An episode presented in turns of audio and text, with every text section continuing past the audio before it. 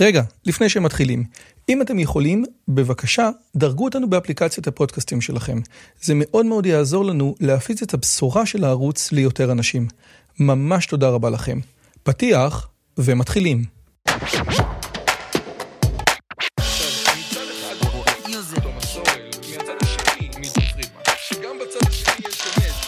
הפודקאסט של דוקטור רועי יוזביץ'.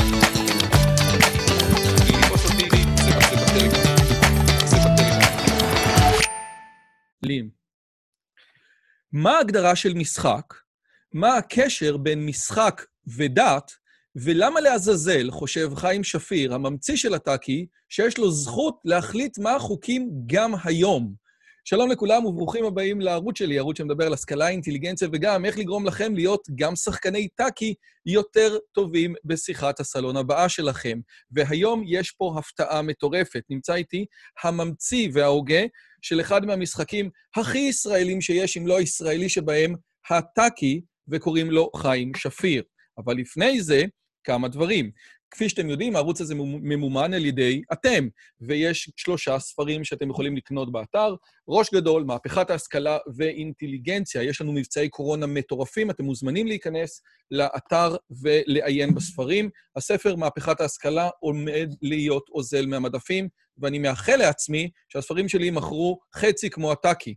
אז הנה, זה הטאקי, המשחק המפורסם ביותר בישראל, אחד המשחקים המדהימים ביותר שיש. אני עושה גם איזה משהו מעניין, שימו לב את האחד הזה של הטאקי, והולך לטאקי. אז אה, חיים שפיר, תודה רבה שהצטרפת אליי. תודה לך שאתה מראיין אותי. אני תמיד שמח לדבר על העבודה שלי ועל הדברים הנפלאים שהעבודה שלי מגלה לי. טוב, אז אני רוצה להתחיל עם שאלה קשה. אני יכול להתחיל? בבקשה. אוקיי. בריאיון לרינו צרור אמרת את הדברים הבאים: המון משחקים יש, אבל הם מבוססים על חלק קטן של רעיונות, כן? זאת אומרת, הלוט, יש הרבה מאוד רעיונות שעליהם ביססנו הרבה מאוד משחקים. זה מה שאמרת לרינו צרור. לעומת זאת, ויקיפדיה אומרת שהטאקי זה משחק שמבוסס על איזשהו משחק קלפים אחר שנקרא Crazy 8. אז השאלה היא, האם הטאקי הוא משחק מקורי או לא מקורי? אוקיי, okay, אז בואו בוא, בוא, נתייחס לשאלה הארוכה שלך. Uh, הרבה אנשים נוטים לחשוב בטעות רבה שלאדם יש יכולת לברור יש מאין. Uh, אני חושב שזה בתלמוד באיזשהו מקום. חז"ל הגדירו uh, את שלושת האפשרויות המזומנות לאדם, שלושת האפשרויות המזומנות בכלל להבאת דבר לידי קיום, והוא בריאה, יצירה ועשייה. עשייה היא לשנות דבר מצורה אחת לצורה אחרת מבלי לשנות משהו במהותו. למשל, אם לוקח את העט, מעביר מפה לפה על השולחן, אני עשיתי משהו, אבל שום דבר לא השתנה למעשה בעולם. יצירה, לעומת זאת, היא איזשהו שינוי שאני עושה בקיים באופן שמשנה את מהותו. למשל, אם אני אקח גוש חמר, שכל אחד שיסתכל עליו ויגיד, זה הרי גוש חמר, אבל אני אקח ואשנה את צורתו של גוש החמר באופן שהוא... סוס. סוס, אז באותו הרגע כל מי שיסתכל על זה יגיד זה סוס, אבל בעצם זה עדיין נשאר גוש חמר. זאת אומרת, זוהי יצירה. לא הבאתי שום דבר אל העולם ולא גרעתי כלום מן העולם. הבריאה, לעומת זאת, היא הבאת דבר מכדי, ממצב של עינות למצב של קיימות, וזה כידוע יש רק בידי הבורא. אדם יכול רק ליצור דברים על ידי שינוי, הוספה, גריעה, שהוא עושה בדבר קיים או בדברים קיימים וחיבורם, באופן שיוצר מהות חדשה. כל יצירה שאדם עושה, לפיכך, יש לה איזשהו אילן יוחסין. כל דבר, אם ניקח יצירות מפוארות כמו האייפון שכולנו משתמשים בו, הרי הוא בסך הכל התפתחות של מוצר שהיה קודם, או מוצרים שהיו קודם, וכן הלאה וכן הלאה. אגב, סטיב ג'ובס, לא... סטיב ג'ובס קרא לאייפון The best iPod ever. זאת אומרת, מבחינת סטיב ג'ובס... בדיוק, בדיוק. האייפוד הרי קדם לזה. עכשיו, כל משחק בעצם, יש לו אילן יוחסין, כל מוצר, כל יצירה, יש לה איזשהו אילן יוחסין. השאלה היא לא מאיפה לקחת, כי תמיד לקחת ממשהו שקדם לך. אלא לאן לקחת את זה. עכשיו לשאלתך, כשיש לנו את הרקע וההבנה בדברים האלה. כל יצירה אנושית היא תמיד נסמכת על יצירות אנושיות קודמות. האתגר הוא להביא אותם למצב כזה שהיצירה החדשה עושה משהו חדש בעולם, עושה איזושהי טרנספורמציה. טאקי אכן מבוסס על משחק בשם Crazy 8. אגב, זה, שנייה רגע, זה, זה תמיד עניין אותי. האם Crazy 8 זה משחק בגלל שהוא משחק שלפחות ב, בישראל הוא לא כזה מוכר? השאלה נכון. היא, האם זה משחק שאתה באחד הטיולים שלך לחו"ל, ראית, כאילו, זה משחק ששיחקת בו ואמרת, בואנה, זה משחק מגניב לאללה? לא, זה משחק שלימדה אותי אה, גיסתי, אחות של אשתי, שנתיים בעצם לפני הטאקי, ולימדה אותי כי הם חזרו מארצות הברית, הם גרו בארצות הברית. בארצות הברית Crazy Eights היה מאוד פופולרי.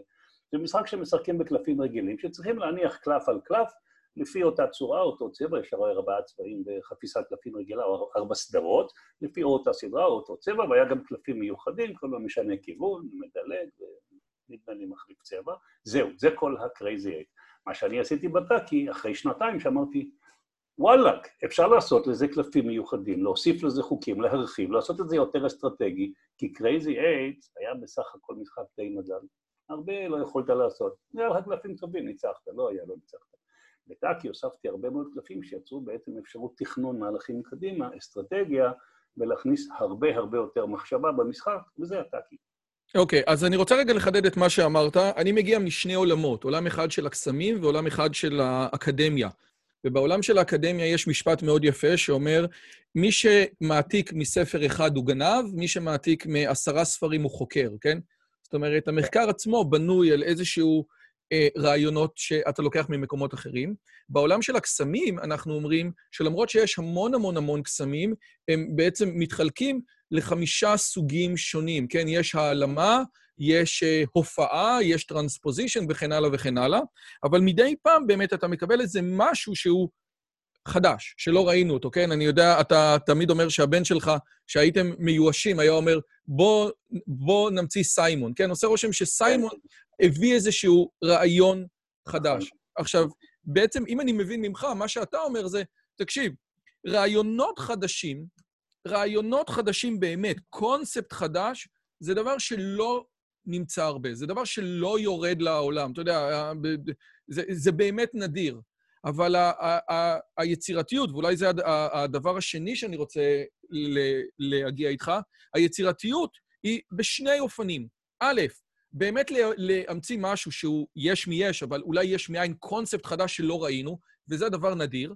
והמשהו השני זה לקחת איזה משהו איזה, ולעשות לו אדפטציה, או לקחת איזשהו משהו שנמצא בדומיין מסוים, להעביר אותו לדומיין אחר, ואז הדבר הזה שינה את עצמו. ואתה אומר, או, או אה, אולי אני אגיד כזה דבר, התחום שלי זה Machine Learning. לשנות או לחדש משהו במתמטיקה של Machine Learning, זה דבר שרק מתי מעט יכולים לעשות. אבל לעשות אדפטציות של הטכנולוגיות, של המתמטיקות, של האלגוריתמים האלה, לדומיינים אחרים, שאתה מכיר אותם, כי אתה מכיר גם את זה וגם את זה, זה דבר שיותר אנשים יכולים לעשות, וזה דבר שגם יש בו מידת יצירתיות לא מבוטלת. האם אתה מקבל את מה שאני אומר? בוודאי. וגם המתי מעט שיכולים לעשות את זה, עושים את זה מתי מעט פעמים בחייהם, אם בכלל, יותר מפעם אחת. כן, אז זה אני מסכים מאוד. הקסם הזה שאתה תיארת אותו, זה הקסם, זה הקסם המופלא של היצירתיות האנושית שמגרדת במשהו, הבריאה.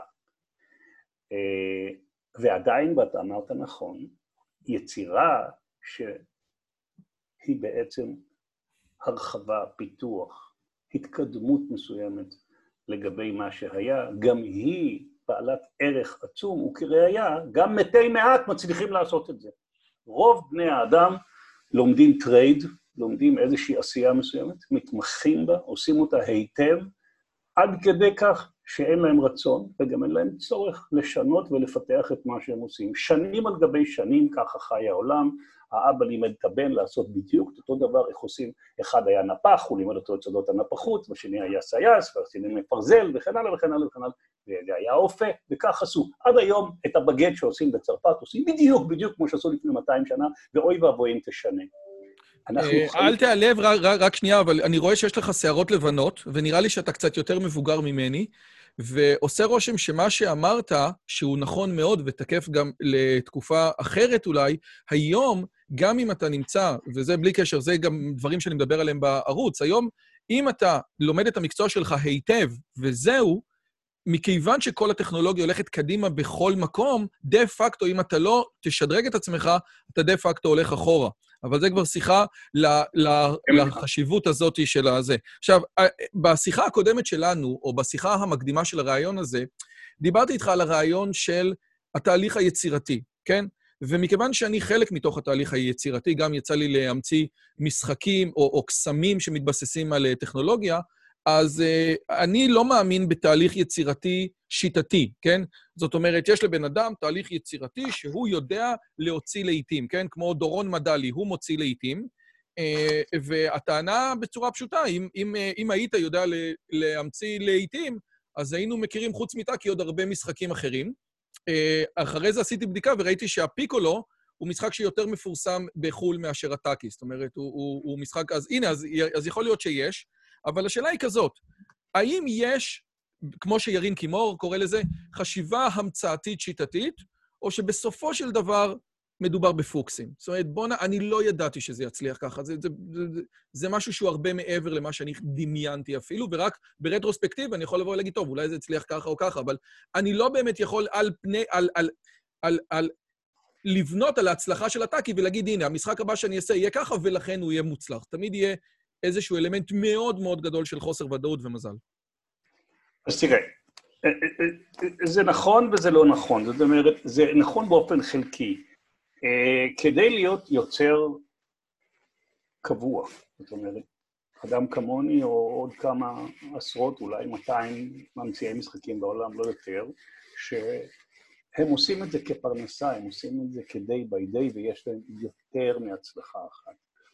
יש להם יותר מלהיט אחד. הם הצליחו לעשות הרבה משחקים לאורך הקריירה, ואני הצלחתי לעשות הרבה משחקים לאורך הקריירה, ואני מכיר עוד כמה קולגים שלי, ואני מכיר גם כאלה שהצליחו פעם אחת ולא הצליחו לשחזר. אני חושב שההבדל בין אלה שמצליחים שוב ושוב לעשות את זה, לבין אלה שעשו פעם אחת דבר אחד והצליח להם בפוקס ולא הצליחו... רק שנייה, רגע, רגע, סליחה, רגע, סליחה, רגע, בגלל... האוזניות שלך טיפה זזות, אז זה עושה הרבה מאוד קולות. לא, לא, לא, דפקתי על השולחן. אה, זה המיקרופון, המיקרופון שם, אתה טיפה מזיז אותו. סליחה, אני כן, מתנצל, אוקיי. אני פשוט רוצה שישמעו אותך טוב, סליחה. אז אוקיי. ההבדל בינך ובין אנשים שהצליחו פעם אחת הוא? ההבדל הוא, הוא להשתמש במטאפורה כזאת. להצליח לעשות להיט זה כמו לראות בשמיים ולקוות שתעבור שם איזושהי ציפור. עד כדי כך הסיכוי הוא קטן יחסית לאפשרויות. אבל אני חושב שיוצר מקצועי, שמתפתח ללא הרף ולומד ללא הרף, הוא פשוט יודע מתי עונת הנדידה, והוא יורה לשמיים כשלהקת ציפורים חולפת, ואז הוא מגביר את הסיכוי שגם ירייה בחושך תפגע באיזושהי ציפור. זה כל ההבדל, זאת אומרת, אתה צריך לדעת איך לצמצם את סיכויי הפספוס, אבל אתה לעולם לא יכול לדעת לאן לכוון כדי לפגוע. ואני חושב שיוצר מקצועי מצטמצם לתחום שבו יש לו סיכוי הרבה יותר גבוה להצליח. ולכן אגב, לכן אגב, שים לב, שסופרים, יוצרים, ממציאים בכל מיני תחומים, הם תמיד עובדים בשדה מסוים. זאת אומרת, אני למשל, התחום שלי הוא משחקים משפחתיים. אני לא טוב במשחקי לוח מסובכים, רבי משתתפים, עם כל מיני פנטזיות בעולם אני לא טוב בזה, אני לא אתחיל בזה. התחום שלי זה איך לקרב בין אדם מבוגר לילד ולמצוא את המישור המשותף שבו הם יכולים לחבור למשחק מהנה בצורה כמעט שווה לפניהם. זה התחום שלי, שם אני חוקר ללא הרף כבר 30-35 שנה, ושם יש לי יתרון, שם אני יודע מתי עונת הנדידה, ושם אני יורה ופוגע, ולשמחתי פגעתי כבר מתוך 100 משחקים, יש לי לפחות 10 או 12 להיטים בינלאומיים. זה אומר שסטטיסטית, כנראה אני יודע מתי עונת הנדידה. אבל אני עדיין יורה בחושך, אני עדיין יורה בעונת הנדידה לשמיים, ומקווה לפגוע. אוקיי, okay, אז, אה, אז, אז אולי הייתי שואל אותך מתי עונת הנדידה עוברת, אבל אני חושב שאמרת לי משפט שהדליק אותי לגמרי, אמרת שמשחק טוב, אולי משחק טוב שאתה מתכנן, זה משחק שאומר כזה דבר, ועוד מעט נגיע להגדרה שלך של משחק, כי היא הגדרה פילוסופית, אבל אמרת לי כזה דבר. משחק טוב זה משחק שאתה מקבל בו מקסימום כיף במינימום מאמץ. אז על זה אתה יכול לחדד, כי עושה רושם שזה הידע שלך של עונת הנדידה. מקסימום כיף במינימום מאמץ. מה זה אומר? אה, קודם כל, אה, אה, לא, לא הייתי מחבר את המטאפורה שלי בדרך שאתה חיברת. ההגדרה שלי למשחק טוב היא, אכן, כמו שאתה אמרת, היא, משחק טוב הוא בעצם סביבה שבה אני משיג תמורה מלאה על ההשקעה הקוגניטיבית שלי. אני מתיישב, אני מתאמץ, אני משקיע מאמץ מחשבתי, לפעמים אני מפנה זמן, למה אני עושה את זה אם בסופו של דבר הרי אני אצא בסוף המשחק וכלום בידיי, לכאורה. הרי אני לא הולך עם הכסף של מונופול למכולת אחרי שניצחתי במונופול. ואתה לא צועק קלף אחרון בידי ברחוב. ואני לא מתרוצץ ברחובות ואומר ניצחתי בטאקי וקלף אחרון בידי וכל כלום, זה לא, לא יוצא לי מזה כלום. אז למה אני משחק? למה אני משקיע את המאמץ? מכיוון שזו עסקה טובה למוח. המוח מבצע עסקה נפלאה, הוא משקיע מעט ומקבל הרבה. הוא משקיע מעט מאמץ קוגניטיבי, הוא מקבל ריגוש גבוה, וזה מה שכולנו רוצים. כולנו קפיטליסטים של המוח. אנחנו רוצים להשקיע מעט ולקבל הרבה. אנחנו רוצים שיסבירו לנו קצר ונבין המון. אנחנו רוצים לשמוע סיפור ברור, בהיר, חד, שנורא נורא מרגש. לרובנו אין הרבה זמן להשקיע את כל המאמצים הנדרשים כדי ליהנות מסיפור של דוסטקויבסקי או צ'כוב לצורך העניין. רובנו רוצים שירים פשוטים, כמו שאמר המשורר, אה, אה, שירים בשני אקורדים. וזה נכון לגבי... אגב, אמר את זה בן אדם שמעולם לא כתב שום דבר בשני אקורדים. נכון. אה, רגע, אז אני רגע, אז אני רוצה... כן, אז אני רוצה לחדד. הבת שלי, בת שש, משחקת טאקי, ולפעמים המנוולת הזאת מנצחת אותי. וזה מה שנקרא מינימום השקעה קוגניטיבית. זאת אומרת, טאקי הוא משחק שגם ילד בן חמש יכול להבין ולשחק, ולשחק ברמה שהוא מנצח אותך, אוקיי? זה, סוד כוחו של המשחק. זה, זה קודם כל, רק שנייה. עכשיו, אז, אז אני לא מבין, אז בוא נלך יותר. למה הוא יותר מוצלח ממלחמה? הרי מלחמה עושה רושם שהוא יותר פשוט מטאקי, כן? זאת אומרת, מה יש בטאקי שנותן לי יותר הנאה ממלחמה. אם הייתי צריך להגיד, הייתי אומר, מלחמה זה רק מזל. זה, זה באמת רק מזל. נכון. זאת אומרת, מה, מה, מה, מה טאקי נותן לי? אוקיי. הרי זה לא משחק של חוכמה, כי הבת שלי מנצחת אותי, היא לא יותר חכמה ממני. אוקיי. תראה, כל משחק מורכב משלושה יסודות. מיומנות, הם המיומנות הנדרשת כתנאי סף לפני שאתה משחק, והן המיומנות הנרכשת תוך כדי אימון במשחק. אסטרטגיה ומזל. מיומנות, אסטרטגיה ומזל הם שלושת היסודות שמרכיבים כל משחק באשר הוא משחק. מערכת היחסים ביניהם, מה האחוז של המיומנות הנדרשת, ומה האחוז של האסטרטגיה הנדרשת, ומה האחוז של המזל הנדרש, אלה קובעים את אופיו של המשחק. אבל לא את סיכויי ההצלחה שלו. כן, את סיכויי ההצלחה. יש משחקים oh. שהם רק מזל. מלחמה הוא דוגמה קלאסית. תן לי עוד דוגמה. לי יש כמה משחקים של מלחמה, שמבוססי מזל בלבד, אבל יש להם אלמנטים חווייתיים נוספים מעבר למלחמה. יש לי משחק שנקרא מרוץ הגבינה. מרוץ הגבינה הוא משחק מאוד מצליח שלנו, לא כמו טאקי כמובן, אבל הוא כבר שורד המון המון המון שנים, 30 שנה, ונאהב מאוד על ידי ילדים בגילאים מסוימים, מגיל 5 עד 10, 12 אפילו. וזה ורזיה של מלחמה עם מיומנות נמוכה ומזל גבוה ובלי אסטרטגיה. אבל המורכבות של ההתעללות במוח והעינוג של המזל קצת יותר גבוהה מאשר בסתם מלחמה. עדיין זה רק מזל. עכשיו, תן לי לענות, להמשיך רגע ולענות לך על השאלה ששאלת. כשהמשחק הוא רק מזל, ברור שבשלב מסוים בן אדם הגיוני אם הוא מתבגר, הוא מאבד בו עניין, אלא אם כן הגמול שיש על ניצחון הוא גבוה, ואלה הם משחקי הימורים.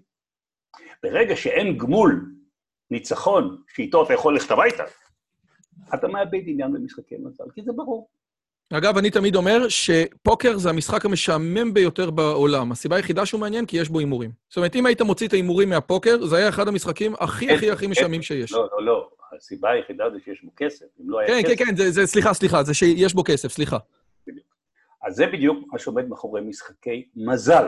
אתה חייב שיהיה ערך משתייר, מה שנקרא, גבוה כדי להושיב את הבן אדם. למה אנשים משחקים משחקי מזל? זה לא רק בשביל הכסף, זה בשביל שחזור החוויה האומניפוטנטית שהייתה לנו בילדותנו התחילתית, זאת אומרת, בתור תינוקות, הייתה לנו חוויה אומניפוטנטית, כמו שאומר אה, אה, אה, דונלד וויניקוט, איבדנו אותה, וזו טראומה נוראה, אנחנו מנסים לשקם אותה על ידי... אומניפוטנטית, אני רק רוצה לחדד, זה כל יכולת. זאת אומרת, אומני זה לכל הכיוונים, ופוטנציה, כמו אימפוטנט זה חסר יכולת, פוטנציה זה יכולת. וויניקוט, הפסיכולוג אולי המפורסם ביותר היום, המפורסם ביותר היום, ודאי הרבה יותר מפרויד אצל פסיכולוגים, הוא מדבר, יש לו ספר שנקרא משחק ומציאות, והוא מדבר על, ה, על, על, על המעבר מהילד למבוגר, ולילד יש איזושהי חוויה שהוא כל יכול. ובין היתר, השבירה הזו של ה... שאתה לא כל יכול, אבא שלך הוא לא כל יכול, אתה יודע, כל הדברים האלה, זה אחד הדברים שמעצבים את המעבר אה, הזה. והכמיהה לכל יכולות הזאת, לאומניפוטנציה הזאת, היא בעצם עומדת בשורש ההתמכרות להימורים. המהמר המכור לא מכור לרווח הכספי, הוא מכור לרש, לחוויה הנפלאה הזאת של אומניפוטנציה, המתלווה לזכייה, כי הוא מרגיש כאילו שהוא עשה משהו שעזר לכל יכול לעמוד לצידו ולסייע בידיו להשיג את החוויה ולשקם אותה. עכשיו, זה הסיבה למה אנשים אוהבים משחקי מזל. אבל אדם נורמלי, אדם סביר, משתעמם ממשחקי מזל, במיוחד אם אין להם ערך משתייר. היסוד השני שהזכרתי הוא היסוד של המיומנות. כל משחק צריך איזושהי מיומנות כדי להתחיל לשחק בכלל. אם אני לא למדתי טניס, אין שום סיכוי שאני אצליח לפגוע בכדור בכלל, שלא לדבר על לנצח מישהו על המגרש. אבל לעומת זה, לשחק משחק מלחמה, אני יכול במיומנות מינימלית ברגע שאני יכול להפוך קלף ולהבחין במספר שלו. האלמנט השלישי הוא האלמנט של אסטרטגיה. אסטרטגיה זה ניהול המציאות והשפעה עליה בזמן הווה. אסטרטגיה או טקטיקה היא איזה החלטה אני מקבל לאור הנתונים הגלויים הנמצאים בידיי ברגע מסוים. היכולת לנהל טקטיקה נכונה והיכולת לנהל אסטרטגיה נכונה במשחק היא סוג של מיומנות המתפתח כתוצאה מהתנסות במשחק. זאת אומרת, נסכם, למשחק יש מיומנות נדרשת, מיומנות מתפתחת שמשפיעה על האסטרטגיה או משביחה את האסטרטגיה, ומזל. כל השלושה ביחד יוצרים את התמהיל כמו תבשיל מסוים שיש בו את זה ואת זה ואת זה, וביחד, אם האופה עשה את העבודה טוב, ואני מקווה שאני אופה לא רע, אני מצליח להוציא משחקים שמתחבבים על ציבור מאוד רחב של אנשים, במיוחד אם הם משחקים עם בני משפחתם. אז אוקיי, אז אני רוצה להגיד כמה דברים על מה שאמרת, וזה דברים שאני ראיתי. החוויה של האומניפוטנטיות בעצם אומר שבן אדם מרגיש איזשהו קשר בין הניצחון ובינו, ולכן חוויית אומניפוטנטיות יכולה להיות... זה משחקי מזל. כן, כן, כן, כן, כן, סליחה. ולכן, חוויה כזאת, אנחנו נראה אותה יותר במשחקים כמו פוקר, שבן אדם מרגיש שהאסטרטגיה שלו עשתה משהו, ופחות אה, ב slot machine, שזה באמת... קשה לבן אדם לשכנע את עצמו שהוא עשה משהו. אני ראיתי אנשים חכמים מאוד, לא רוצה להגיד את השם שלהם, כי חלקם מפורסמים ברמה אה, ארצית, שברולטה הסתכלו על הזה ואמרו משפטים כמו, טוב, הדילר הזה שמסובב את גלגל הרולטה, הוא מסובב את הכדור לאזור של 17, ולכן אני אשים את זה שם. זאת כן, אומרת, אבל אגב... לי, אבל תסלח לי על, ה, על ה, זה. זה מביא אותנו בדיוק לקשר בין משחקים ודת. מה ההבדל בין מי שנושא תפילה בזמן שהרולטה מסתובבת, לבין מי שנושא תפילת הדרך לפני שהוא יוצא לדרך. מכיוון שזה כל כך, כל כך, כל כך, כל כך חשוב, אני את הנושא הזה של הדת, אני אגיע אליו עוד רגע, ברשותך, אבל זה בוודאי נכון שכדי שבן אדם אה, אה, אה, כדי שבן אדם אה, אה, ירגיש שהוא, אומני, ש, ש, שהוא תרם לרולטה, אז הוא לפעמים מספר לעצמו שטויות, עד כדי כך שהדילר הזה מסובב את הדברים לאזור מסוים. ולגבי מה שאמרת על אסטרטגיה, אני תמיד אומר לסטודנטים שלי, אני לא יודע אם אתה מכיר את הסיפור, אבל uh, יש שני משחקים שרובנו משחקים, אחד שחמט ואחד דמקה. ודמקה זה משחק שבעצם המכונות או המחשבים הצליחו לנצח הרבה לפני uh, השחמט, והאלוף הגדול ביותר של הדמקה ever, קראו לו מריון טינסלי. זה הבחור הזה. מריון טינסלי היה אלוף שאי אפשר היה בשום פנים ואופן אה, לנצח אותו, ואז IBM עשתה איזשהו אה, מחשב שנקרא צ'ינוק, והוא שיחק, והוא שיחק אה, נגד מריו טינסלי. עכשיו, תראו מה זה אסטרטגיה. תראו מה זה אסטרטגיה. באחד מהשלבים שצ'ינוק שיחק מול טינסלי, הוא, אה, אה, המחשב עשה צעד, וצ'ינוק אמר לו, אתה הולך להצטער על זה, על הצעד הזה, ואחרי... אתה איתי? כן, כן. ואחרי 36 מהלכים. אחרי 36 מהלכים, אח... סליחה, סליחה, איך זה הולך? אחרי 30 מהלכים, הצ'ינוק הרים ידיים כי הוא הבין שבעוד 30 מהלכים הוא יפסיד. זאת אומרת, טינסלי היה לו אסטרטגיה לראות את הלוח 60 מהלכים קדימה, 64 מהלכים קדימה. IBM תיקנו את הדבר הזה, וזו הפעם האחרונה שצ'ינוק הפסיד. אז זה באמת הרעיון המרכזי והמטורף כל כך של הסיפור הזה של אסטרטגיה. אז אתה אומר, בטאקי יש אסטרטגיה, אפשר להיות יותר טוב בטאקי? בוודאי. אתה מגדיל, אתה זוכר שנתתי לך את המטאפורה של להקת הציפורים הנודדות כשהיא עוברת ואז אתה יודע ואתה יורה בעצם. כן. אה, אם אתה תשחק נגדי טאקי ואתה לא שחקן טוב, יכול להיות שתנצח אותי במשחק בודד זה או אחר, אבל אם נשחק כל הערב, בסופו של דבר אני אגבר עליך כי אני משחק נכון ואני כל הזמן דואג להיות במקום שבו המזל עובד יותר לטובתי. אני מנצל יותר נכון את הקלפים שבידיי, בזמן שאם אתה לא משחק נכון, אתה לא עושה את זה, ואז יכול להיות שתנצח, כי עדיין יש אלמנט מזל די גדול במשחק. אבל המזל נותן לי, מגביר את הסיכוי שאני אנצח אותך, הוא לא קובע שאני אנצח אותך בכל משחק. אגב, מי שלא מבין את מה שחיים שפיר אומר עכשיו, שיחשוב על ששבש. האם יש מושג שנקרא שחקן יותר טוב בששבש? התשובה היא בוודאות כן. וזה בדיוק, בדיוק. וזה זה בדיוק. מה שאתה מדבר עליו. נכון מאוד, בדיוק. עכשיו, עכשיו, אנחנו, הגעת לדת, ואני, בגלל שאני דוס, אז זה מעניין אותי מאוד. הטענה שלך לגבי משחק, אז, אז בוא קודם כל ניקח אותה, זה שמשחק זאת גרסה מפושטת של המציאות. עכשיו, כדי שאני לא אסביר את זה ואתה תסביר את זה, בוא אתה תגיע למה ההגדרה של משחק בהקשרים האלה של גרסה יותר פשוטה של המציאות, ומזה נגיד, האם דת, לפי דעתך, זה גם משחק. אוקיי, אז כשאני נותן הרצאות על מהות התופעה המשחקית, או מה שאני קורא המשחק האנושי, מיד בהתחלה אני מקומם עליי כמה אנשים, כי אני מתעלל באנשים ומבקש מהם, אם יש לי מספיק זמן, אם אין לי מספיק זמן, אני עושה רק סימולציה של זה, אבל אם יש לי מספיק זמן, אז אני מענג אותם בהתעללות הזאת במרכאות, ואני מציע להם לנסות להגדיר משחק. ואני עושה להם את מה שסוקרטס היה אה, עושה לתלמידיו. אתה יודע מה עשו לסוקרטס בסוף ימיו, נכון?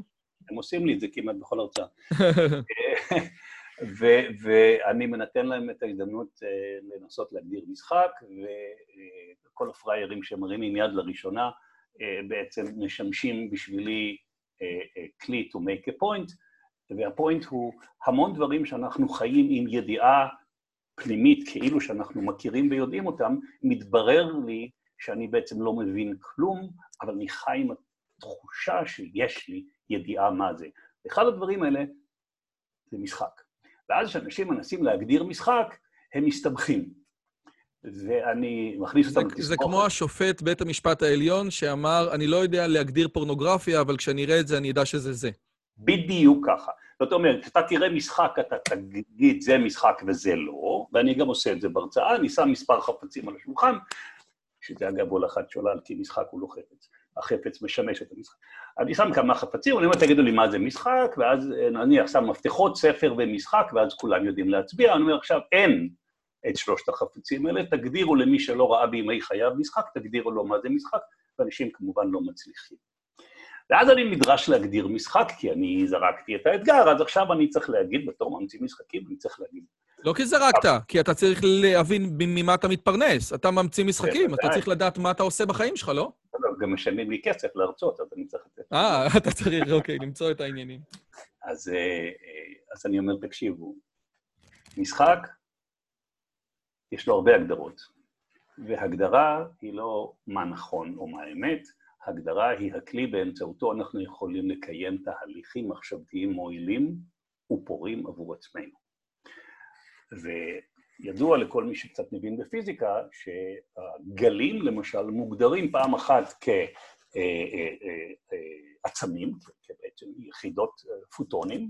האור, אתה מתכוון לאור, האור. כן, כן, סליחה, האור, הוא גם מוגדר, הוא גם מוגדר כגל וגם כפוטון, גם חלקיק, זאת אומרת, כאילו, כן. עצם, דבר, כאילו, איך זה יכול להיות? טוב, עכשיו שיש לנו כבר את, את מכניקת הקוונטים והחתול של שרדינגר והכול, אז אנחנו כבר נכנענו ואנחנו מקבלים שיכול להיות שדבר מסוים הוא גם וגם וגם, אבל הרבה לפני כן יכולנו לקבל את זה, כי הרבה מאוד דברים שאני מגדיר אותם בצורה אחת, חושפים מרכיבים מסוימים באותו דבר, ואם אני אגדיר בצורה אחרת, אני חושף דברים אחרים, והדבר הוא מה שאני לוקח ממנו, ולא מה שקיים בו.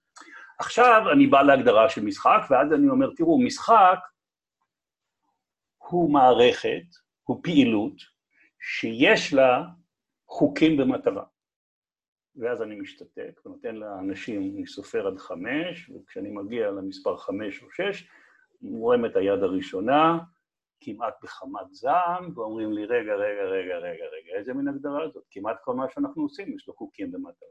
נכון, עבודה, לימודים, דת. אז אמר, ואז אני אומר, נכון, ואז אני אומר לאנשים, אה, האם זה פוסל את ההגדרה שלי, או האם זה מקרין אור על פעילות אנושית רחבה מאוד שנופלת בהגדרה של משחק?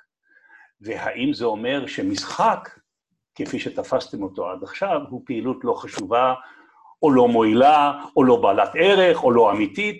זה עדיין לא אומר את זה. הרבה מאוד פעילויות משחקיות הן בעלות ערך עצום, אבל הן עדיין משחק, מה שאומר שאפשר גם לא לשחק. אפשר לשחק משחק אחר.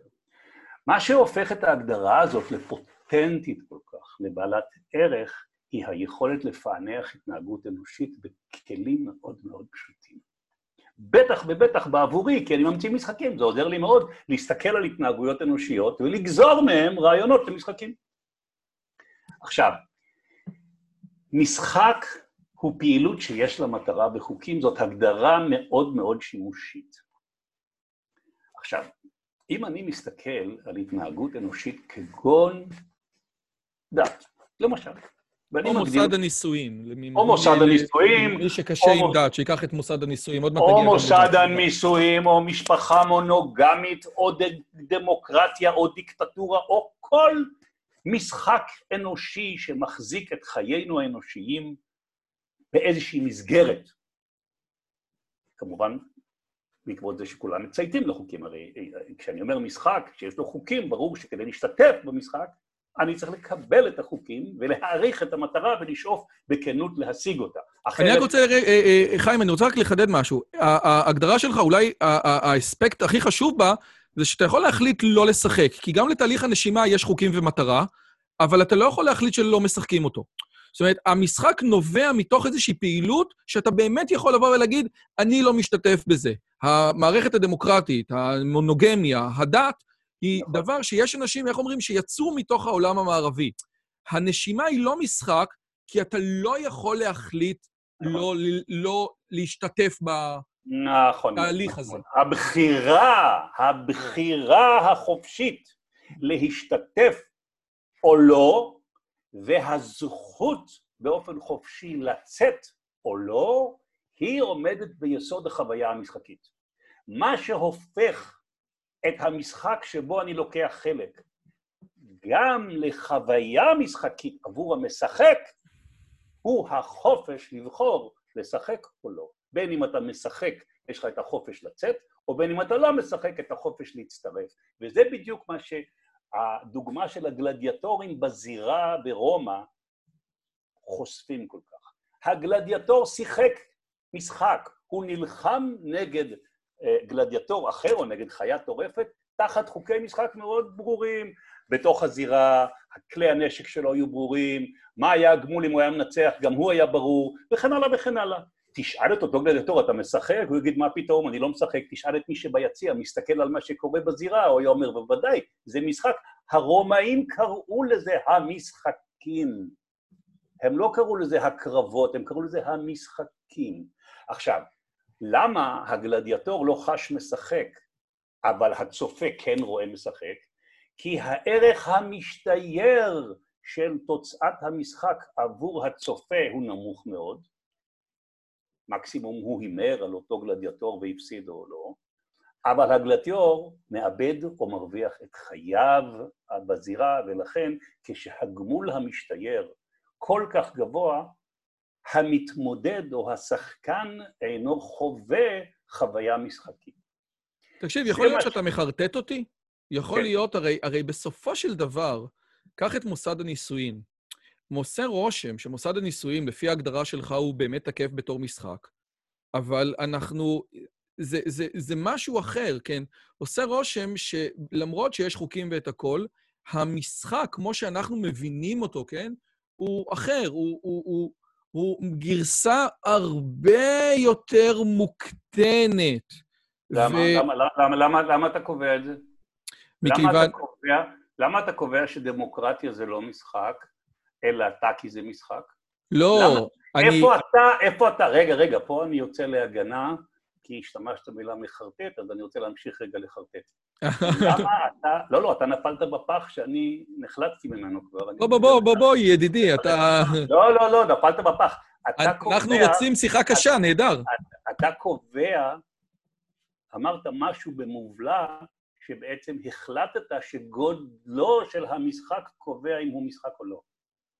לא, נכון, כן? נכון. כן? כן. אתה לא שמת לב... לא, אני מסכים, אני מקבל. קבעת אקסיומה, קבעת אקסיומה שהיא לא נכונה.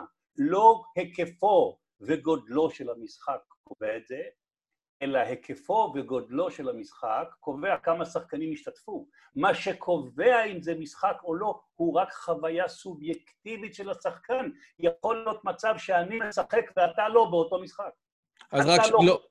הרי, הרי מה, מה שבאמת עניין אותי בסופו של דבר, הרי אתה מנסה לבוא ולקחת את הנושא של משחק, שחלק גדול מהפסיכולוגים חקרו אותו.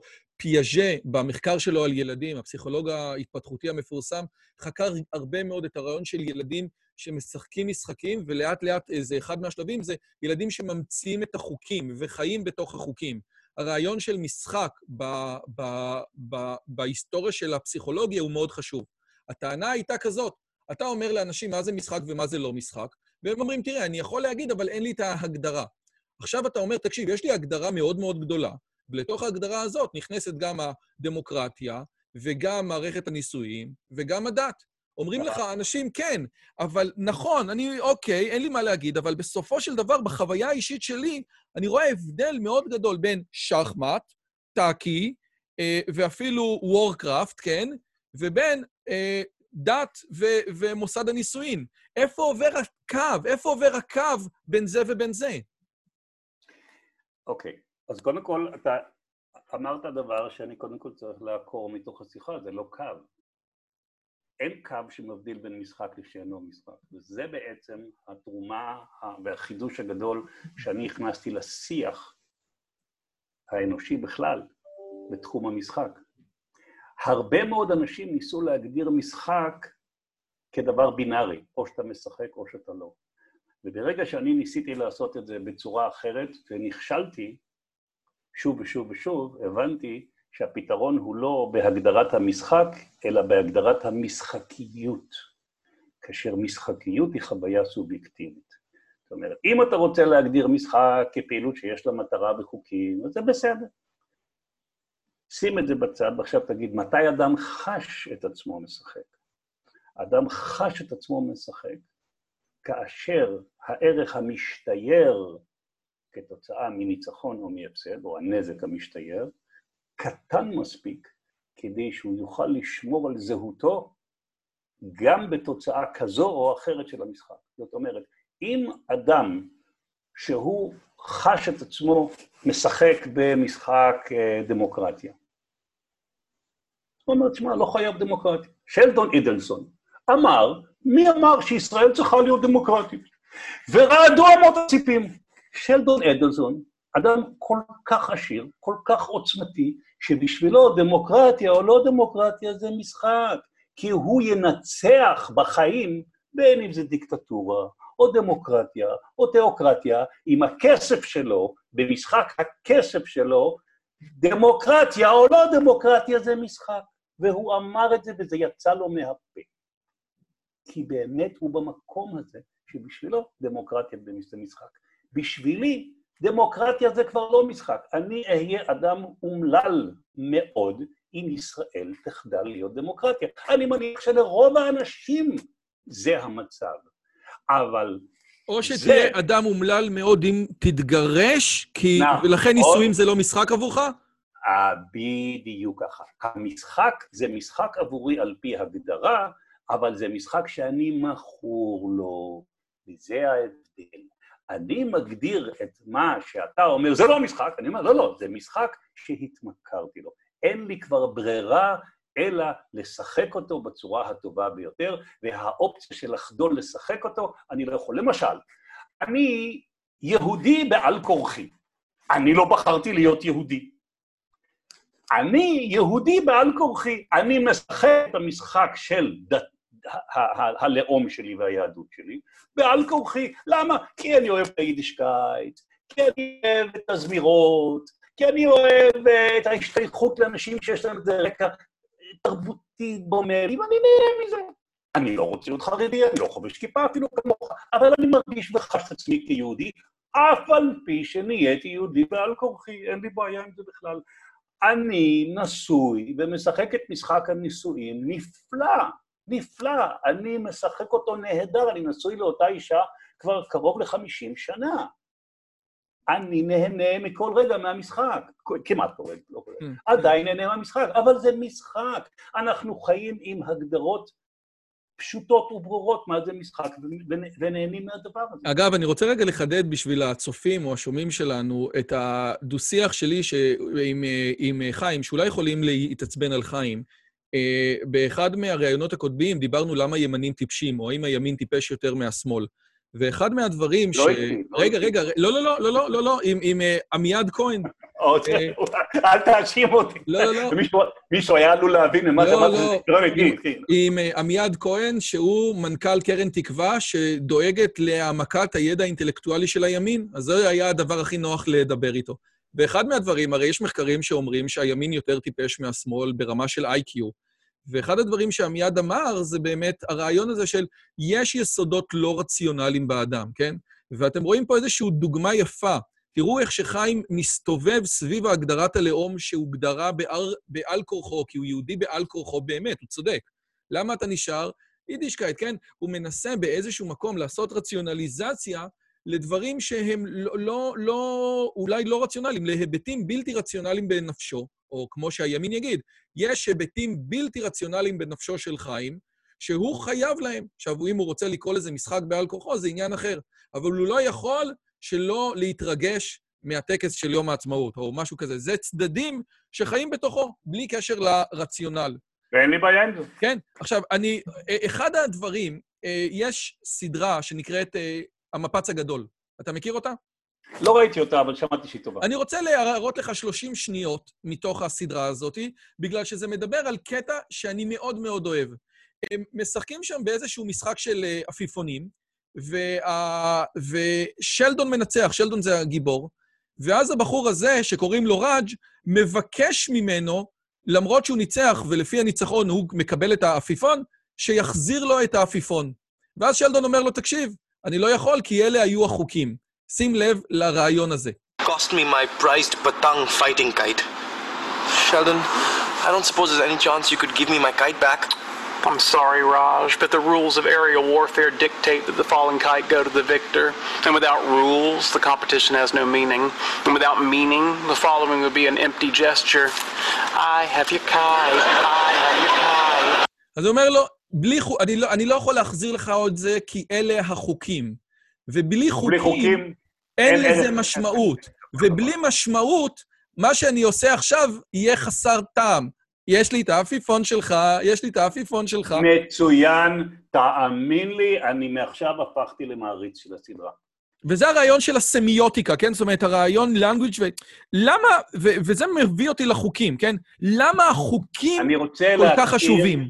אני קודם כל, אני רוצה להכיר ולחבק את, ה, את כותב הטקסט שכתב את הטקסט הזה. זה, הוא הצליח לעשות בכמה שניות בודדות את מה שאני נאבק לעשות כבר בספר שלם. אני לא אשלח. לך את ה- אשלח לך את הסרטון שתוכל... ועוד אה, לא- להראות. ועוד לא- ועוד לא- עוד לא גמרתי את הספר שלי. יפהפה, יפהפה, זאת אומרת, כאילו, כל כך יפה וכל כך שנון, שאני לא בטוח שיש הרבה אנשים שמבינים את הקטע ואת העוצמה של הקטע הזה. תראה, אנחנו חיים, אנחנו, האדם זה היצור היחיד, מחפשים את מותר האדם מן הבהמה. ולטענתי, מותר האדם מן הבהמה הוא ביכולת בריאת, או בר- בריאת משחקיו. אנחנו היצור היחיד שממציא את משחקיו. תראה, יש הרבה יצורים שמשחקים. חתולים משחקים, זה משעשע נורא לראות את, הגורים משחקים בקרבות, ואריות ונמרים וקופים, וכולם משחקים, כל, כל, כמעט, כל, כמעט כל היצורים היונקים, העילאים, אה, משחקים בצורה זו או אחרת. האדם גם משחק. אבל האדם משחק שני סוגי משחקים. הוא קודם כל משחק את המשחקים שמשחקים החיות, זה משחקים שנגזרו על ידי הטבע והם משחקים אותם בעל כורחם, כי זה בגנים שלהם. אריה של היום משחק בדיוק, גור אריות של היום משחק בדיוק את אותו משחק ששיחקו בני מינו לפני 50 אלף שנה. אדם, לעומת זאת, יודע גם להמציא את משחקיו. זכויות אריה אין בטבע. בטבע החזק שולט. זכויות אדם זאת המצאה אנושית, זה משחק מופלא שהומצא על ידי בני אדם. עשרת הדיברות הם המצאה אנושית מופלאה אנושית. כך אני מאמין בתור אתאיסט שאוהב את התנ"ך, אהבה שמרגשת אותי עד עמקי נשמתי. אבל בשבילי התנ"ך הוא יצירה אנושית מופלאה. היא פסגת האנושיות. תרצה, ונתווכח בצורה תיאולוגית, האם האלוהות שבאדם יצרה את, ה, את, ה, את, את היצירה המופלאה הזאת, או שיש אלוהים מחוץ לאדם. אבל עדיין האדם הוא היצור שבורא את משחקיו וחי על פיהם. דמוקרטיה היא יציר אנוש, זכויות אדם היא יציר אנוש, וכן הלאה וכן הלאה וכן הלאה. אלה משחקים. והגדולה של משחקים האנושיים מתומצתת במלוא יופייה בטקסט, בסצנה הנפלאה שהראית לי בזה. אם אנחנו לא מחויבים לדמוקרטיה, אין דמוקרטיה כי אין אפילו גן אחד בדמנו שכופה עלינו להיות דמוקרטים. אם אינך מחויב לשמירה על המצוות, לא תשמור מצוות ולא יהיה אלוהים בלבך אם לא תשמור מצוות, כי אין לך אפילו גן אחד שכופה עליך להאמין באלוהים. יש לך את הצורך להעניק משמעות לחייך, כי נבראת והתפתחת בתהליך אבולוציוני וקיבלת תודעה עצמית שמחייבת למצוא פתרון למצוקה שאומרת, אז בשביל מה? בשביל מה לטרוח אם בסוף אני מחזיר את כל הז'יטונים חזרה לקופסה? למה צריך ערך משתייר לחיים? כי בלי ערך משתייר לחיים בתודעה של החי, האדם החי, האדם החושב, אין לחיים שום משמעות. לחיים יש משמעות רק אם יש משחק מספיק גדול, או משחקים מספיק גדולים, שאני חי מהם ובתוכם, ביחד עם בני מיני, ובאמצעות המשחק הזה אני קושר את המשמעות של החיים שלי ביחד עם אוהביי, משפחתי, חבריי ובני מיני. עכשיו, זה אני... המשמעות, זה המשמעות של דת. דת היא המסגרת הנפלאה הזאת, שנותנת לך מן המוכן את כל התשובות לשאלות האלה. אגב, אני רוצה רגע אה, לחדד משהו, כן? אנחנו לא נגיע לשיחה תיאולוגית, אני רוצה להישאר בתחום המומחיות אה, שלך, אבל זה, ב... קודם כל, מה שחיים אומר זה נכון. ז- זאת אומרת, גם אם הדת היא, היא, היא, היא, היא נכפית על ידי כוח טרנסצדנטי, כן? על ידי אלוהים, עדיין הבחירה של הבן אדם הוא להחליט לעשות את הנכון או לא נכון, כן? הכל בידי בחר- שמיים, חוץ מיראת שמיים. ויראת שמיים, כמו שכבר אמרנו כמה פעמים בערוץ הזה, זה כלל מעשיו של אדם לפי הרמב"ם, אז הכל בידי האדם, וגם ההחלטה אם להתנהג בסדר או לא בסדר זה בידיו. אני רוצה לחדד משהו, שגם התנ"ך בתור יצירה אלוהית, גם מי שחושב שהתנ"ך יצירה אה, אה, אנושית, חשוב מאוד שהתנ"ך יוצא מנקודת הנחה שהיא טרנסצדנטית, כן?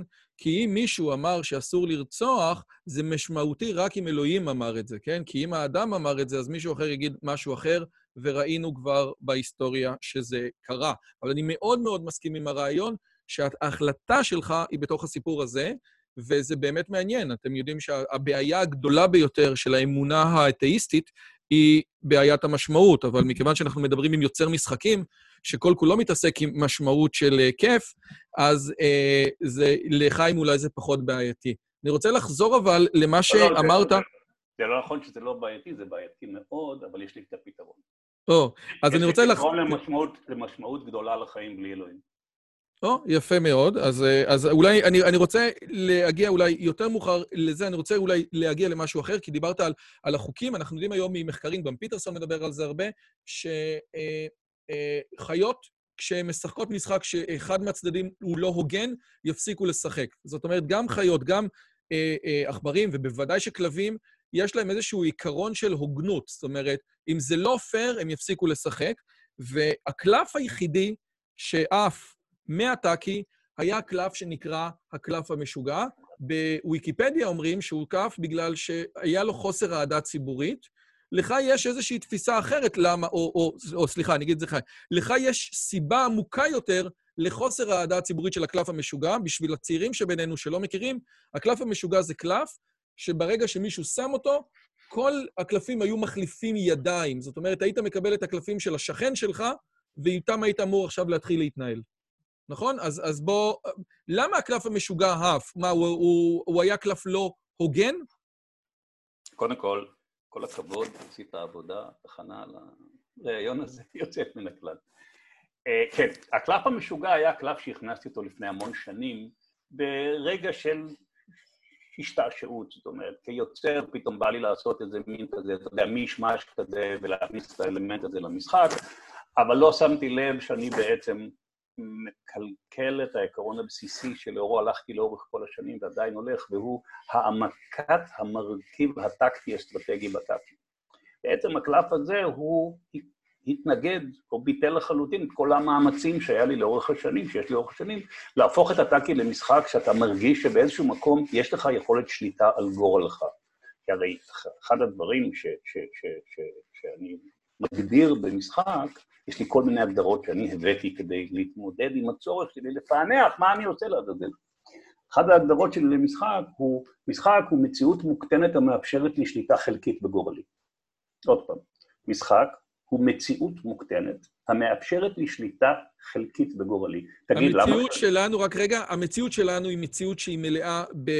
בקטע סטוכסטי, היא מלאה באקראיות, היא מלאה... הקורונה זה בום, אני... דוגמה נהדרת. זה דוגמה שאף אחד אפילו לא דמיין. אני תמיד מדבר בהרצאות שלי על זה שכל מה שאנחנו מדברים יקרה, אם, אם לא יהיה איזה קטסטרופה או מלחמה, אני חשבתי על מלחמה גדולה, אף אחד לא דמיין משהו שכזה, והדבר הזה פשוט ברגע אחד, כל מה שידענו משתנה, והאקראיות של החיים, שזה רכיב כל כך כל כך משמעותי, זה גם אחד הרכיבים המפחידים ביותר שיש. יש כאלה שאומרים שהמדע התחיל מהרגע שהמציאו את הביטוח, הספר נגד האלים מדבר על זה, וחיים אומר, הנה, תקשיבו, בואו ניתן לכם גרסה מוקטנת של החיים, שבהם אתם יכולים יותר לשלוט. זאת המשיכה האנושית אל המשחק. ולמה הקלף המשוגע הורס את זה? עכשיו, הקלף המשוגע הוא מכניס אלמנט אקראי פתאום, כמו שהחיים, פתאום זה קורונה, מה זה פתאום, פתאום אתה מביא לי קלף. אני עבדתי כל כך קשה לבנות יד מנצחת, פתאום מישהו זורק את הקלף הזה, לוקח לי אותה, לא פייר, לא פייר. הקלף המשוגע זה קלף קומוניסטי, סוציאליסטי, ומכיוון שאנחנו בזים לתיאוריות האלה, אנחנו הוצאנו אותם. אגב, לא בזים. אנשים לא אהבו את זה. לא אנשים הרגישו שזה... לא, היו כאלה שכן אהבו את זה. בטח, אה, יש אה, כמה אה, קומוניסטים עדיין, ל- אני- לצערי. לא, אני תמיד אמרתי שהסיבה שהוצאתי את הקלף המשוגע זה שהמציאות התחלקה לשני אנשים, אלה שאוהבים את הקלף המשוגע ואלה ששונאים את הקלף המשוגע, אבל הבעיה עם אלה ששונאים את הקלף המשוגע, שהם אלימים יותר, אז החלטתי להוציא אותו. אה, אני לא, צריך לחשוב על מה שאמרת. לא, לא, זה בדיחה, זה בדיחה.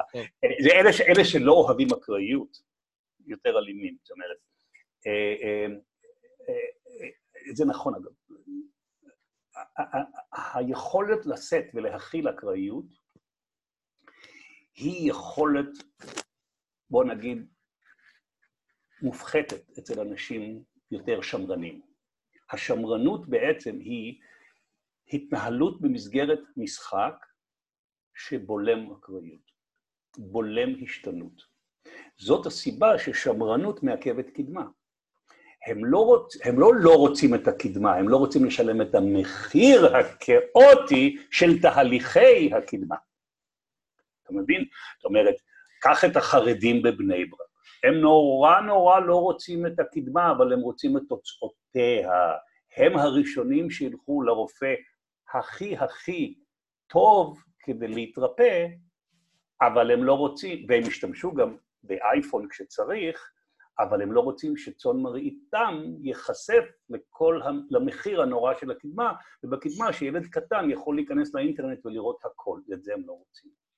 עכשיו, הקלף המשוגע הוא קלף כאוטי, שאני בטעות הכנסתי למשחק, ואחרי שהבנתי שהוא בעצם לא תורם לתהליך שאני רוצה להכניס למשחק לאורך השנים, הוצאתי אותו.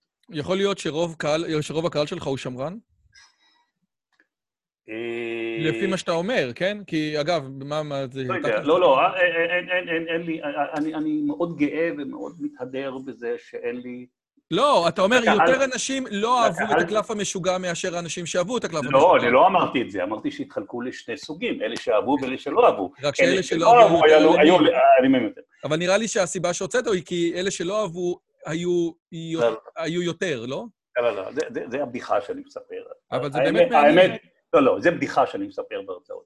אבל הסיבה שהוצאתי אותו, כי זה קלף לא, שהוא מכניס כאוס למשחק, לפעמים זה משעשע, אבל הוא נוגד את העקרונות ששמתי לעצמי. הוא לא הוגן, הוא לא הוגן, ואנשים אנשים מוכנים לא הוגן בחיים, שאין להם ברירה, אבל לא הוגן במשחק, זה דבר שאתה לא, אתה לא תהיה מוכן לשחק. אנשים... אה, לא, לא, לא, לא, לא, לא, לא, לא, אל תשחק. לפעמים, כי לכל כלל יש יוצאים מן הכלל. כן, כן, בעיקרון, יש יוצאים מן הכלל, יש מצבים שבהם אי ההוגנות היא חלק מהותי במשחק, ו- ו- ומאוד מאוד משעשע. זאת אומרת, אם התמורה לאי ההוגנות הוא שעשוע גדול, תן לי דוגמה. אה, כל מיני drinking game, מה שנקרא, משחקי שתייה, או... או אני, אני, לא עולה לי כרגע זה, כי זה לא משחק כזה או אחר, זה אלמנטים כאלה או אחרים. למשל... כל מיני אי- התערבויות ברים למיניהם. אה, כן, כל מיני התערבויות, כל מיני אה, משחקים שאתה משחק בבר שהמטרה היא להשתעשע ולצחוק כי אתה שיכור. חוסר הוגנות לא משחק שם תפקיד מאיים על המשחק, להפך הוא משביח אותו. אוקיי. אה, אני, יכול, אה, אם תתעקש, אני אחפש... לא, לא, לא. האמת היא, תקשיב, אני רוצה להגיע באמת לקטע האחרון, שהוא, אנחנו כבר מדברים שעה ואישה מרתקת, אני רוצה להגיע לקטע האחרון, ועם זה באמת לסיים את הראיון המקסים, וקודם כל תודה רבה על הזמן שלך. זו הזדמנות טובה להגיד שאם לא נכנסתם לאתר שלי ולחנות הספרים, יש את הספר מהפכת ההשכלה, ראש גדול, ואינטליגנציה, האמת הלא נעימה, שאולי יעזור לכם אה, לנצח בטאקי. אה, אה, ברוך קורצווייל, הפרשן הגדול של ש"י עגנון, פעם עשה כנס באוניברסיטת בר אילן ודיבר ודיבר על כמה שהיצירה של ש"י עגנון היא אנטי-דתית, ויש לו ביקורת גדולה על הדת. ובתוך הכנס היה ש"י עגנון, ובאיזשהו שלב הוא קם ואמר לו, אדון קורצווייל, זה לא נכון. מה שאתה אומר זה לא נכון. אני כתבתי, זה לא נכון. אז במקום שקורצווייל יגיד סליחה, יתנצל וישתוק, הוא אמר לו את הדברים הבאים: אדון עגנון, אתה את תפקידך בתור סופר סיימת, הנח לנו, המבקרים, לעשות את תפקידנו. והדבר הזה מביא לשאלה הגדולה של הקשר בין היוצר והיצירה, כן?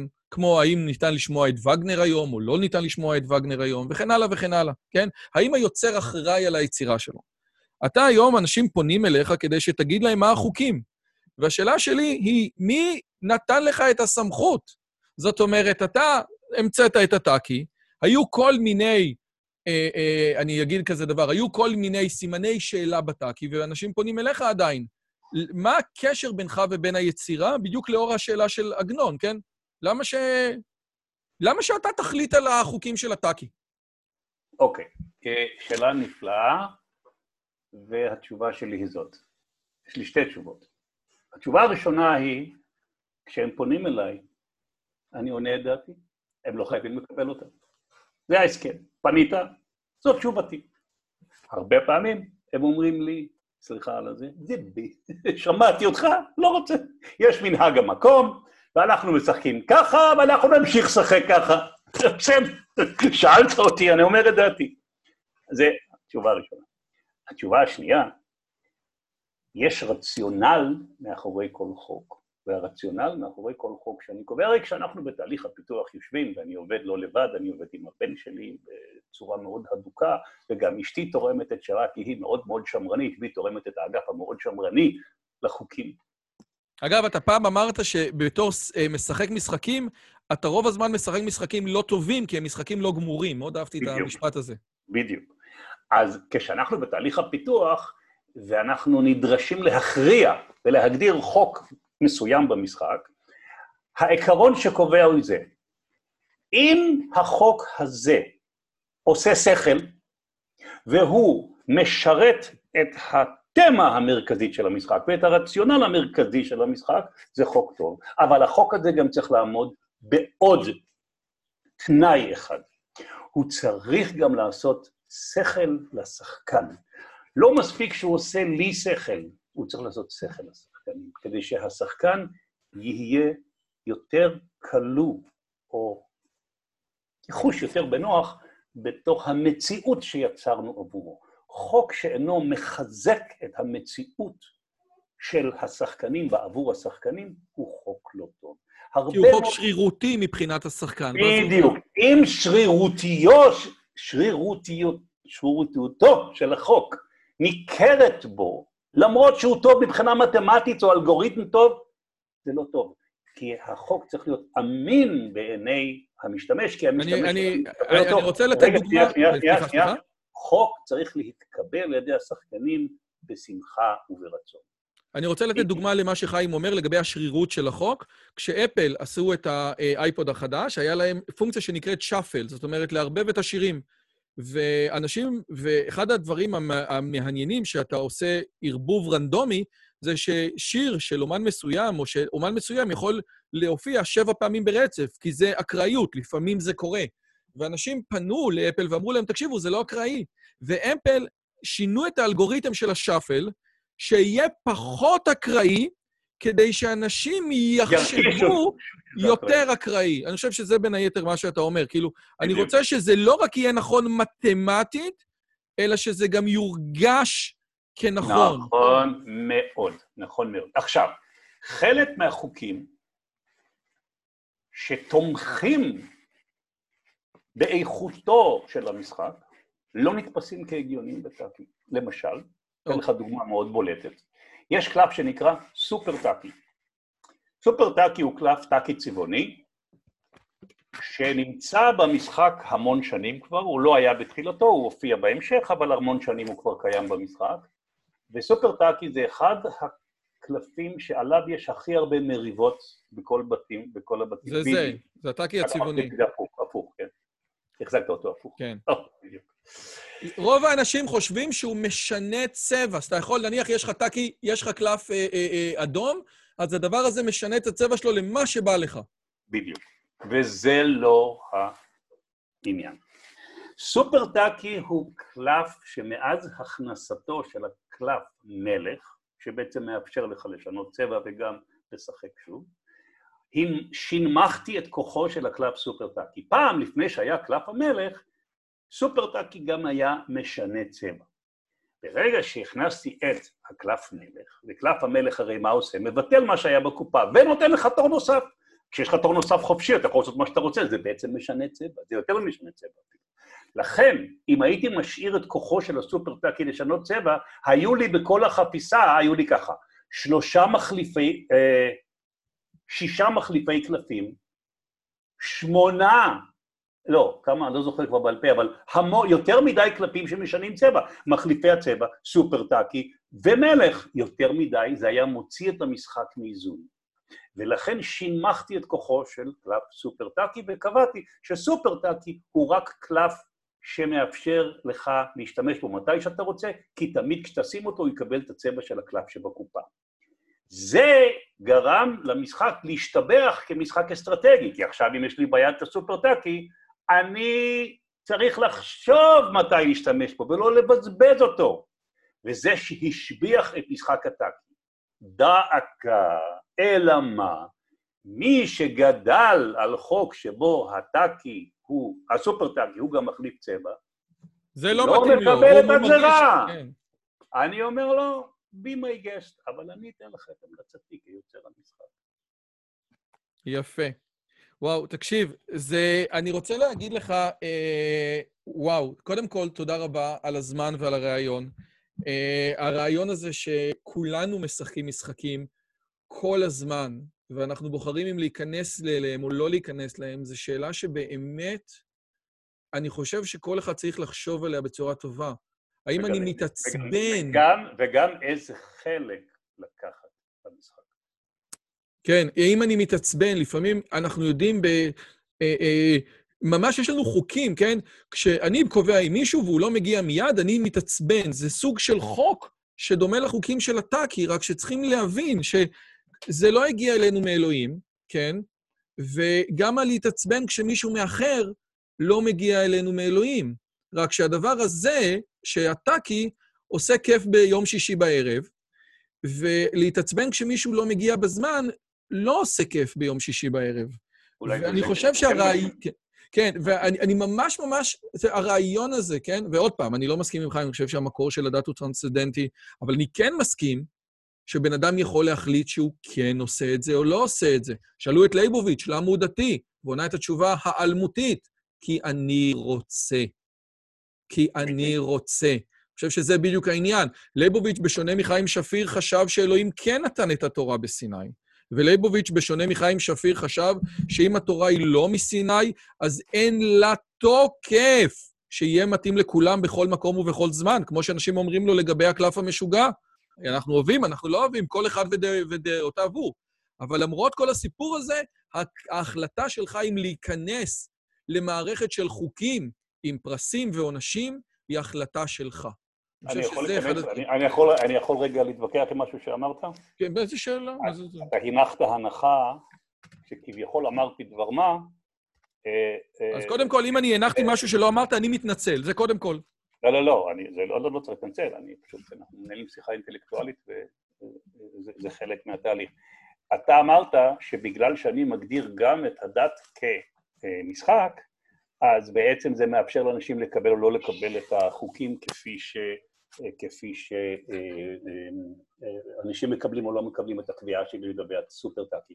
לא, לא, זה לא... לא, אנשים יכולים, אנשים יכולים להחליט שהם נכנסים לחוקים של הדת או לא. יש אנשים שאומרים, אני יוצא מהחוקים האלה ואני. חילוני, ויש אנשים שאומרים, אני נכנס ואני חוזר בתשובה. הרעיון של התהליך של הכניסה לתוך המשחק, זה החלטה וולונטרית, כמו כן, אבל. ההבדל, אבל ההבדל בין דת וטאקי הוא שאתה יכול לשחק טאקי ולשנות את החוקים, ואתה לא יכול לשחק את המשחק הדתי ולשנות את החוקים. זה כמו אה, ההבדל בין טאקי, שהוא משחק חברתי שמשחקים ביום שישי בערב או ביום כיפור או מתי שלא רוצים לשחק, או בצבא או בכל מקום, לבין הדת הוא, הדת יותר דומה לטורניר שחמט. שחמט. יש חוקים מאוד מאוד ברורים. אם נכנסת, אתה משחק בדיוק בדיוק לפי החוקים, אחרת אתה נפסל ואתה יוצא. זה ההבדל. טאקי הוא משחק חברתי, שחמט הוא ספורט מאוד מאוד מוגדר. מבחינה זאת, הדת הרבה יותר דומה לספורט מאשר למשחק, כי ספורט הוא משחק שחייב להתנהל על ידי חוקים קשיחים מאוד, אז יכול להיות שזאת הסיבה שאנחנו מכירים את גרי קספרוב, את בובי פישר, ואולי את הרב קנייבסקי, אבל אנחנו לא מכירים את אלוף העולם בטאקי. נכון, נכון מאוד. יש עוד סיבות, אבל זה סיבה. חיים שפיר, תודה רבה רבה על הזמן שלך. אוקיי. אה, הייתי אומר שאתם יכולים לקנות טאקי מחיים שפיר, אבל הלוואי שהספרים שלי יימכרו כמו הטאקי שלו. כולם יודעים מה זה טאקי. חיים, היה כבוד ותענוג גדול. תודה רבה רבה רבה על הזמן שלך. תודה רבה. יאללה, ביי ביי. אם הגעתם עד לכאן, מגיע לכם כל הכבוד. אז תנו לי להגיד לכם שלושה דברים קצרים. הדבר הראשון, אם שמעתם משהו בשיחה שמעניין אתכם, שאתם רוצים לקחת הלאה, פשוט ספרו אותו לאנשים אחרים.